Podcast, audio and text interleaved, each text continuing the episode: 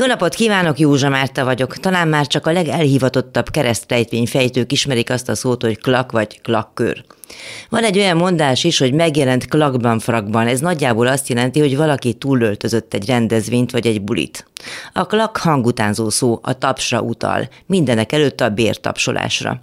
A 19. században a francia színházakban nem bízták a véletlenre a sikert, hanem tapsoló nézőket fizettek azért, hogy mindenképpen értékeljék a produkciót. A módszer később sokfele elterjedt, biztos volt rá igény és volt az a pénz. Ehhez képest pimfösszeget költ manapság a magyar királyi tévék lakkörökre, évi potom 30 millát.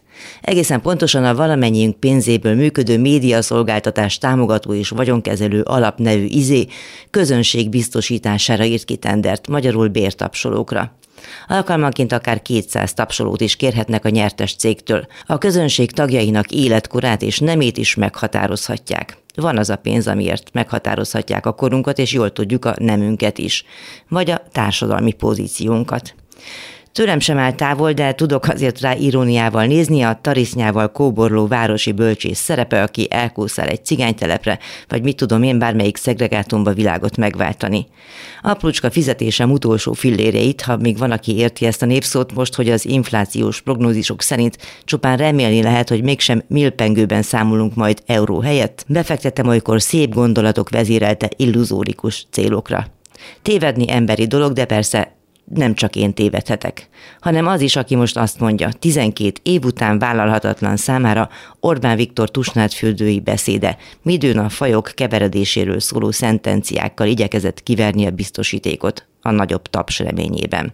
Már a homofób törvények idején is kinyílt, vallja be Jócskán megkésve a korrupciós kolbász mellett a népies bicska az ő államilag kitömött zsebében. De akkor nem szólt, mert még reménykedett valami digitális fejlesztésben a vidéki Magyarországon, amelyet oly jól ismer, és Bercó, hogy nem a szolgálati audiára meg a szipkájára célzok, meg nem is a milliós fizujára, hanem mondjuk arra, hogy a Magyar Narancs sohasem cáfolt tényfeltáró cikkéből is legalább nyolc éve tudjuk, hogy lekövethetetlen körülmények között és sok millióért beszerzett, továbbá csilliókért borsodba szállított francia, baszk és spanyol eredetű baromfit, és ezt osztogatta a szegény sorom. Ha pedig sertés is volt az adományok között, az Pintér Sándor örökös bel és mindenügyi miniszter börtöngazdálkodásából származott hogy soha senki nem tudhatta meg, hogy mi mennyibe került, és hogy miért. Hogy anélkül osztogatta ki a sok ezer kilométert megjárt állatokat az éhezőknek, hogy egyáltalán megnézte volna, hogy hova kerülnek, és hogy ott létezik-e minimális tudás az ellátásukra vagy a szaporításukra. Pénz a takarmányra. Hát nagymák, hogy most robbantani akar, sokra megyünk vele. Mert az ország visszacsúszott a szegénységbe, mondja felháborodva a szegénység felszámolásával miniszterelnökleg megbízott és most megvilágosodott asszony, aki korábban ennek sikereivel dicsekedett, olyannyira, hogy már csak Bulgária van mögöttünk. Hát igen. Mi több rájött, hogy a fényes tekintetű volt barátja fajgyűlölőnek értelmezhető beszédet mondott. Hogy pontosan idézzem, a beszéd a legvérmesebb fajgyűlölőknek is tetszett volna. Hát lehet, mit tudom én, hogy mi tetszik egy fajgyűlölőnek. Amúgy örülhetünk neki, hogy mindössze miniszterelnöki megbízott volt. Ha a kormány bízta volna meg, akkor lehetett volna mondjuk főispán nő is, vagy mi. Minden esetre egy tucat évig tapsolt, tehát klakkör volt. Vagy még azt is elkivicelte, esetleg kollaborált. Hogy klasszikus Per Krisztiánt idézzek, bűntársaiddal együtt szétzúztál egy nemzedéket, megloptál egy nemzetet.